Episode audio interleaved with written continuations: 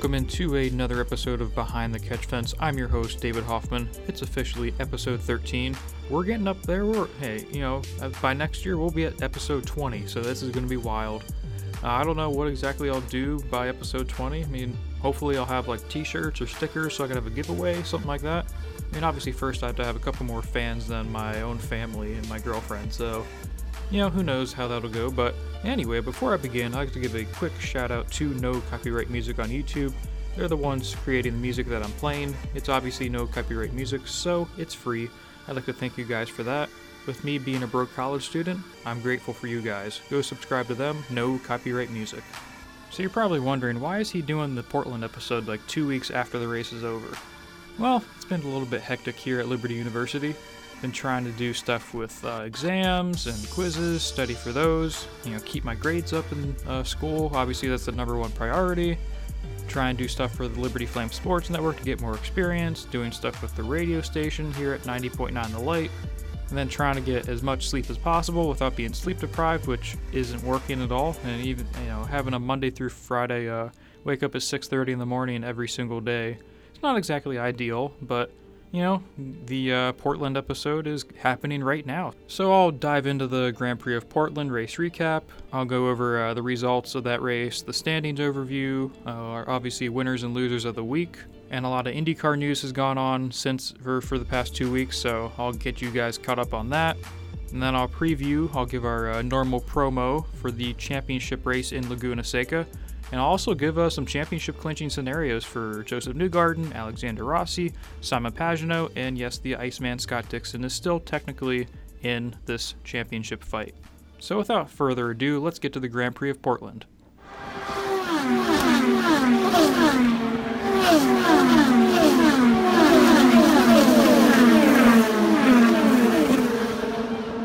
The Grand Prix of Portland race recap. Rookie phenom Colton Herta would surprise the field and start on pole, alongside Team Penske's Will Power. And important to note, championship contenders Josef Newgarden, Alexander Rossi, and Simon Pagenaud would start 13th, 7th, and 18th, respectively. On lap 1, havoc would ensue in the first corner, with Graham Rahal locking up the brakes and running into Zach Veach.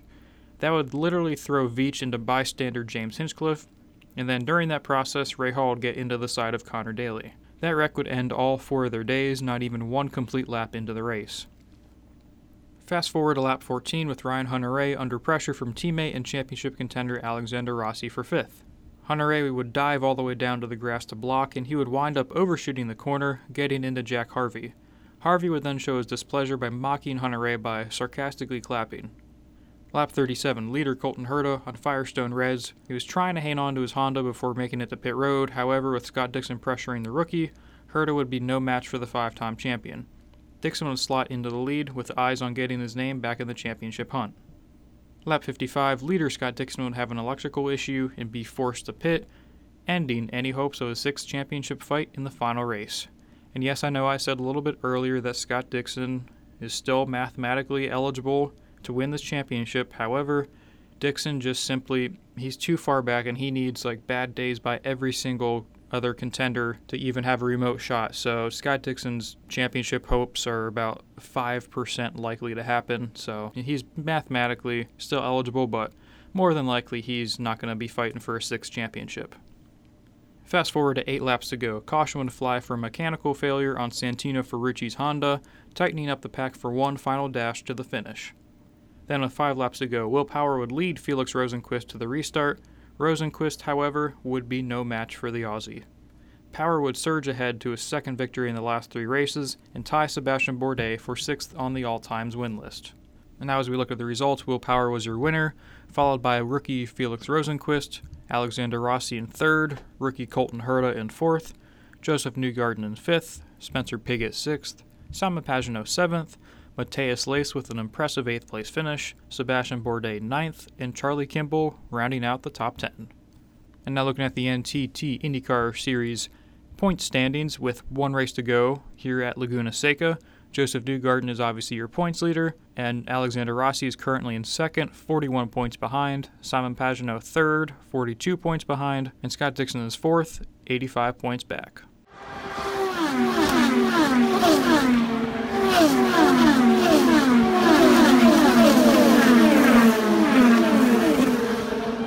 It's time for your winners and losers of the week. Sponsored by. Oh, wait, no sponsors. That's funny. Uh, whatever. Uh, winner number three Spencer Pigot for Ed Carpenter Racing. Pigot has been on the rise as of late, and if it wasn't for crashes the past two races, he might have been on an even hotter streak. Starting from 10th, Pigot had to make sure he stayed out of trouble in turn 1, especially with a pack of hungry drivers behind him. That idea would get thrown out the window as he'd get tapped from behind by Conor Daly and go around in turn 1. Fortunately for Pigot, no damage would be done to his race car, and he would continue on in 17th after coming in to put on four fresh Firestone tires. The timing of the lap 14 crash with Ryan Hunter-Reay and Jack Harvey would prove to be beneficial for Pigot. He would vault himself all the way up to 6th by lap 37. Pigot would remain in the top 10 for the rest of the race and finish 6th for his third top 10 in the last five races. Pigot has been extremely underrated since his IndyCar debut season in 2016, and he's never gotten the spotlight shined on him like some of the other younger drivers have. Pigot's development hasn't been as quick as guys like Josef Newgarden, Alexander Rossi, and Santino Ferrucci. However, every season he's been able to learn more and more, slowly but surely. 2019 has by far been Pigot's best season in IndyCar, as he's had an average finish of 12.9 compared to last year's 13.6 mark. Some drivers take longer to develop, and I commend Ed Carpenter for allowing Pigot to take his time and figure everything out. I believe next season is finally the year Pigot breaks out and becomes a top 10 driver week in and week out. Winner number 2, Felix Rosenqvist for Chip Ganassi Racing. It feels like just the other month I was talking about how Rosenqvist's job was at stake, since then, he's been able to notch two second place finishes, as well as two more top 10 finishes to add to that. Obviously, his 2019 season hasn't been full of rainbows and ponies, as he's been pressured by the rumor of Alexander Rossi potentially replacing him, as well as struggling to maintain consistency. However, Rosenqvist has weathered the storm and been able to improve drastically since the middle of the season. Not every race has been perfect, but one thing I like to analyze is how drivers respond after a bad couple weeks in a row. Rosenqvist has responded strongly after every crash and every mistake he's made in the 2019 season, and that's all you can ask for in a rookie driver. A stellar fifth place qualifying effort in Portland would lead to yet another all around strong race, and Rosenqvist would wind up as the bridesmaid once again in second. Rosenqvist's time is coming, and after a strong test at Laguna Seca in March, it might come as early as this upcoming week. Winner number one, drumroll please.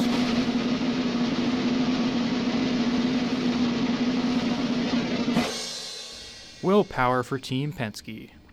Yes, I was that idiot that essentially threw the white flag of defeat in Power's honor the other week, after a crash in Gateway negated a potential podium finish. I was just slightly off on that statement. Power comes back stronger than ever, leads over half the race, and smokes the competition en route to his second victory in three races. Yeah, Power's season wasn't the most flawless, and mistakes were made throughout the season. However, Will Power is still the same driver from a season ago that swept the month of May and finished third in the points.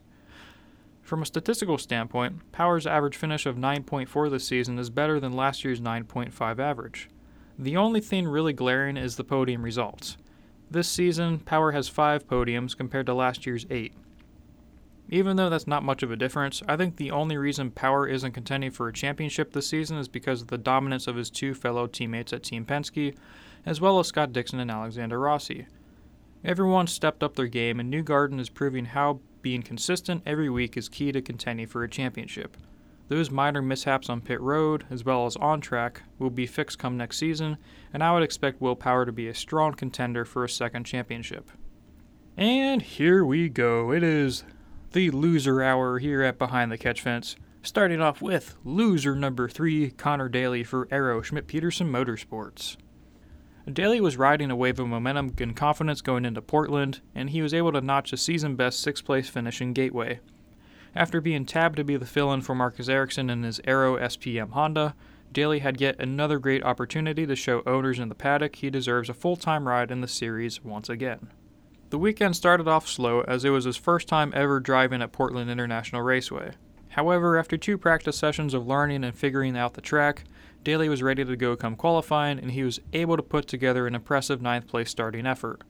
With confidence at an all time high, Daly was ready to surge up the grid at the drop of the green flag. Unfortunately, his day would only last a couple warm up laps and half a corner due to getting involved in that lap 1, turn 1 scuffle with Rahal, Veach, and Hinchcliffe. I'm not worried at all about his performance in Portland, well, obviously because he only had one corner to prove himself. Duh. But because he just happened to be at the wrong place at the wrong time and got caught up in someone else's mess. Daly showed plenty of promise in the super sub duties this season, and I think it'll be interesting to see how he's able to cap off the season running for Andretti Autosport in that mean looking US Air Force Honda. At the moment, there still hasn't been any rumors as to where Daly might land next season. However, I feel Arrow McLaren Schmidt Peterson Motorsports might be the place. Obviously, Daly and Hinchcliffe are pretty close friends, so there's already chemistry between the two. Secondly, Arrow SPM has had Daly to be a fill in multiple times, and he's had a bit of familiarity with the team and crew. I think it would be wise of McLaren to add a younger, up and coming American to their lineup. He could potentially be the face of McLaren's IndyCar efforts alongside Canadian James Hinchcliffe, and would overall be a solid lineup that could really elevate the team for a number of years to come. Loser number two, James Hinchcliffe for Arrow Schmidt Peterson Motorsports. I said it a couple episodes ago, and I'll say it again. James Hinchcliffe has had the absolute worst luck out of any driver this season. Looking at the past four races alone, Hinchcliffe has been caught up in three lap one crashes, all three of which as an innocent bystander. He and his Arrow SPM team have shown great speed for most of the season, but in terms of luck come race day, you'd be better off trying to find Bigfoot in the woods. Hinchcliffe had great speed the entire weekend leading up to the race once again in Portland, but he would be involved in someone else's mess in the first corner. Hinchcliffe said after the race, in quote, I watched the replay and Graham's right side tires are on the white line. If no other cars were there, he wouldn't physically have been able to get through turn one, and I don't know what he was thinking. This is frustrating. Third race in a row we've been hit on lap one. I was joking with the guys, I think we should actually paint a target on our car so maybe we don't get hit. It's unfortunate. We just can't catch a break. Conor did an incredible job jumping in this weekend and putting the Arrow car into the top 10, and I think we had more pace than we were able to show for in qualifying, so we were really excited for the race. I think we were going to be able to move up and be competitive. We'll never know. End quote. I commend Hinch for keeping all of his interviews as professional as possible in that moment because any other average human being would have been blowing up in front of the camera and been quick to blame somebody else. With one race left, Hinchcliffe has nothing really to lose as he currently sits 12th in the standings, still winless. It's definitely not been the best of years for the Arrow SPM team, however, they have a lot to look forward to as they begin their partnership with McLaren and Chevrolet. The only piece left is to find a great teammate to run alongside the Canadian superstar. Ideally, it would be great to see Robert Wickens back in the number 6 for the team, but there's so many question marks still to be answered with his injuries and rehab. With great teammates around him like Wickens last season, Hinchcliffe had his best season overall with Arrow Schmidt Peterson Motorsports, where he wound up 10th in the points with an average finish of 10.1, despite missing the Indy 500. The key to more success for Hinchcliffe at Arrow Schmidt Peterson Motorsports, I feel, is having a solid teammate alongside him, so that'll be very interesting to monitor as the offseason progresses. Loser number one Scott Dixon for Chip Ganassi Racing. Man, Scott Dixon was sitting pretty for the beginning stages in Portland, as he was able to get around Colton Herta on lap 37. With championship hopes hanging in the balance, Dixon was able to cut the points gap down to as low as 42 points. However, a mechanical failure derailed those hopes after 11 laps in the lead. In terms of season defining moments, I still find myself going back to the crashes in Detroit Race 1 and Texas. This is a big if. If those two races played out in Dixon's favor, with both winding up as top 5 runs, Right now, it would be a dogfight between the young American Josef Newgarden and Scott Dixon for the Astor Cup. However, sometimes it just isn't your year. Dixon was as competitive as ever, and he did a phenomenal job in attempting to defend his championship. Unfortunately for Dixon, Josef Newgarden was just on a different level in terms of consistency. On the bright side, I would expect an even better season out of Scott Dixon next year, especially with a more experienced Felix Rosenqvist to help bounce ideas and setups off each other during the season.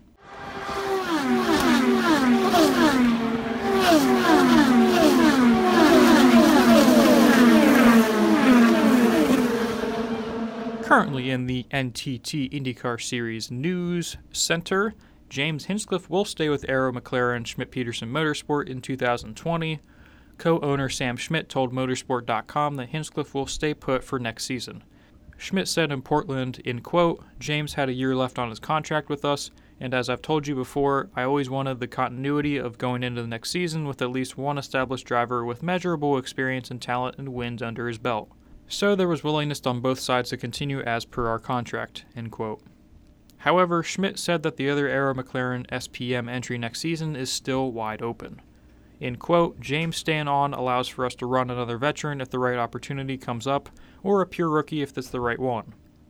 Obviously, you'd like to pick up a driver with some high level of experience who has shown promise, but honestly, it's wide open for the second seat right now. End quote.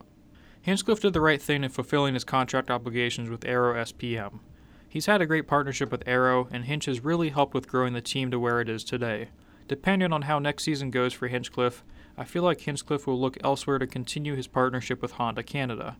If the team continues to struggle with consistency and bad luck next season, I wouldn't expect the mayor of Hinchtown to be with Arrow McLaren Schmidt Peterson Motorsport past 2020. In other news, the 2020 NTT IndyCar Series schedule was officially released. Richmond Raceway will make its return for the first time since 2009 and will replace Pocono on the schedule. A little side note IndyCar CEO Mark Miles commented on Pocono to NBCSports.com, saying three days before the schedule was revealed, they were still talking to Pocono However, by that night, the two sides would not reach an agreement. The 2020 IndyCar Series schedule is about the same as last year, just a couple dates are changed and a little bit more of a gap in, in between the summer with the Summer Olympics in 2020. So, overall, I think Richmond is a great ad for IndyCar overall, especially with the new Aero package and just the way the turnout has been for Iowa and how great the racing has been there. I can only imagine how well Richmond is going to be. It's going to be a packed out house. Richmond knows how to put on a great show. However, I am a little disappointed that Pocono and IndyCar couldn't reach an agreement. However, I won't be surprised if they go back there in the next two or three years just to kind of get everybody's head clear from the past couple years with just such terrible accidents. In other news, Matheus Leist is weighing his IndyCar future. With AJ Foyt Racing losing ABC Supply as their main sponsor next season, the young Brazilian is looking at all of his options. According to Leist, he's been talking to other teams, but there aren't really any rides available next season. One of those options Leist is considering is doing part time driving duties with the team. Leist's needs are simple, as he said in an article. In quote, I need to race. That's all that matters to me. The best for me is to do the full season, but whatever I find, I need to race and show people what I can do. I'm too young not to be racing. End quote. Teammate and elder statesman Tony Kanaan doesn't have a definitive future with the team either. AJ Foyt said in an interview with Racer Magazine that he'd like to have a second car next season, but he still doesn't have a plan on who the two drivers will be. If I'm Matheus Leist, I definitely want to look elsewhere, even if it is a part time ride. I'd rather be with a decent team as a part time driver and be able to show what I have in terms of capability to drive a race car, instead of being with a team like AJ Foyt Racing, that's about as near a dumpster fire as you can get.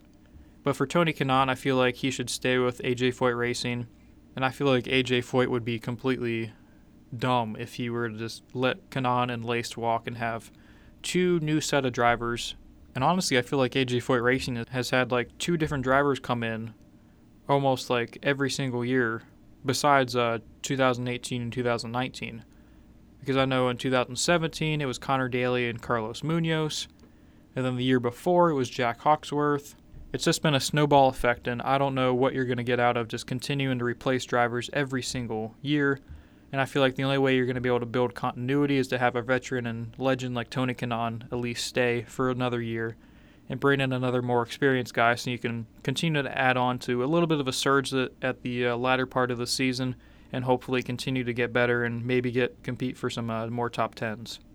According to motorsports reporter Adam Stern, NBC Sports says IndyCar's viewership is up 10% after 15 races. Viewership continues to be promising, and with IndyCar to draw in more fans, that number can only continue to go up. Obviously, 10% after 15 races compared to last year is a great number, but you know, IndyCar they still have a long way to go if they want to be able to compete with NASCAR and then in the European side with Formula 1. So, it's a small step, but every little step helps. Another news from Motorsports Insider Adam Stern IndyCar is working on a short track bonus system for next season where a driver will win extra money if they win multiple races per sources. The short tracks will be Richmond, Iowa, and Gateway.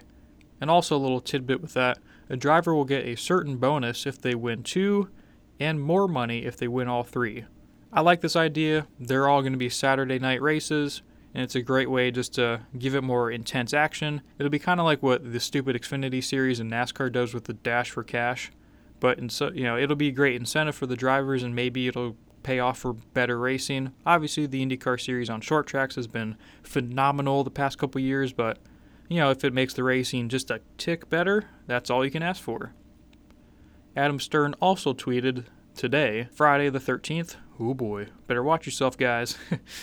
this year's Indianapolis 500 weekend attendance was the highest since 2009, excluding the 100th run of the event in 2016. And uh, Indianapolis Motor Speedway executives have said the attendance in recent years is around 300,000, but they won't give an exact number. 300,000 fans at one venue. That is absolutely insane. I know just for me, when I went in 2017 for the Indianapolis 500, the amount of people when you you know it doesn't feel like that when you're walking in the stands or if you're walking in the infield. As soon as you sit up there and you see all the all the grandstands, all the stands in the corners, and then the infield, you're like, oh my gosh, this is a plethora of fans, and I have never experienced something like that. And it's one of those rare things that you absolutely have to do before you die. Going to the Indianapolis 500, being with 300,000 plus people, that that's incredible and there's so many words you can use to describe that. That's an unreal feeling and that's just insane the, the fact that 300,000 fans in one spot. You just don't hear that anywhere. And people will say, what about the NFL? Well, the NFL seating capacity is usually between 65,000 to 75,000, around that. So imagine doubling that. Imagine having 300,000 people at an NFL game. You're not going to be able to hear anything, and I'd feel bad for the players because they won't be able to hear any play calling or anything with that. But that's insane. 300,000 people at the Indy 500. That's that's incredible, and it only bodes well for IndyCar going forward. In other news from my guy Adam Stern, McLaren is moving its U.S. headquarters from New York City to Dallas. So the move to Dallas will make Texas Motor Speedway an important stop on the IndyCar schedule for the English car maker. McLaren's driver lineup for next year hasn't been announced yet with Arrow SPM, but Marcus Ericsson's return is seen as doubtful. And one more thing from my guy Adam Stern. Man, you have to, if you don't follow Adam Stern on Twitter, you absolutely have to if you're a die-hard IndyCar fan. Adam Stern is the place you want to go for any type of news, ratings, anything like in the rumor mill. Adam Stern is like the Adam Schefter of IndyCar. You cannot go wrong with Adam Stern. Great content, you can't go wrong. And this is the final thing he tweeted that I will mention. IndyCar will have a bigger presence in esports next year, but an IndyCar specific video game isn't imminent at the moment, per CEO Mark Miles, even though he said having one would be terrific. Man, I am so tired of IndyCar not having a, an official video game. Every single motorsport, like major motorsport, has a video game of its own. You obviously got NASCAR, Formula One, even MotoGP has a game. IndyCar, if you want to keep on building up to what you used to be back in the 80s and 90s, you just have to make, you know, find somebody that's willing to do it. Even if it's like a like a branch off of Forza and have Forza be like the main people that create it, but like in your own separate game, because I mean, just having a couple cars in Forza, that's absolutely nuts, and like I absolutely love it. If you really want the younger demographic to get into IndyCar, you absolutely have to create a video game sooner rather than later.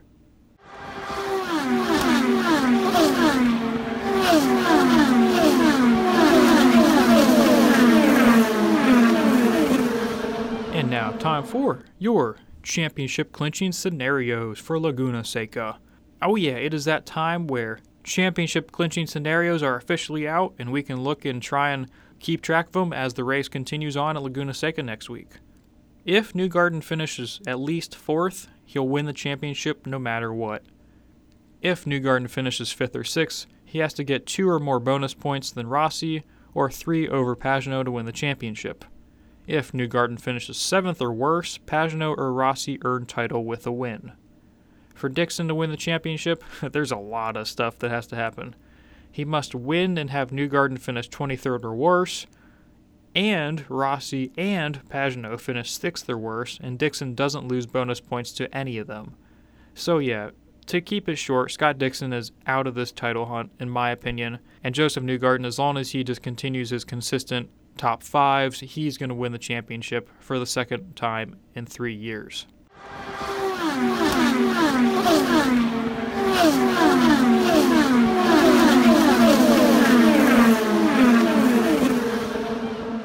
And now, time for our promo. Next weekend, the NTT IndyCar Series heads to Laguna Seca for the final race of the 2019 season. Can Alexander Rossi and Simon Pagenaud do the unthinkable and swipe away the Astor Cup? Or will Josef Newgarden cruise to his second championship in three years? The pressure is at an all time high, and one mistake can completely shatter a team's championship hopes. Make sure to tune in to the Firestone Grand Prix of Monterey on Sunday, September 22nd at 2:30 p.m. Eastern Time on NBC. Before I go, make sure to follow this podcast on Twitter at Behind Catch and Instagram at Behind underscore the underscore catch underscore fence. Thanks for listening. I'll catch you guys later.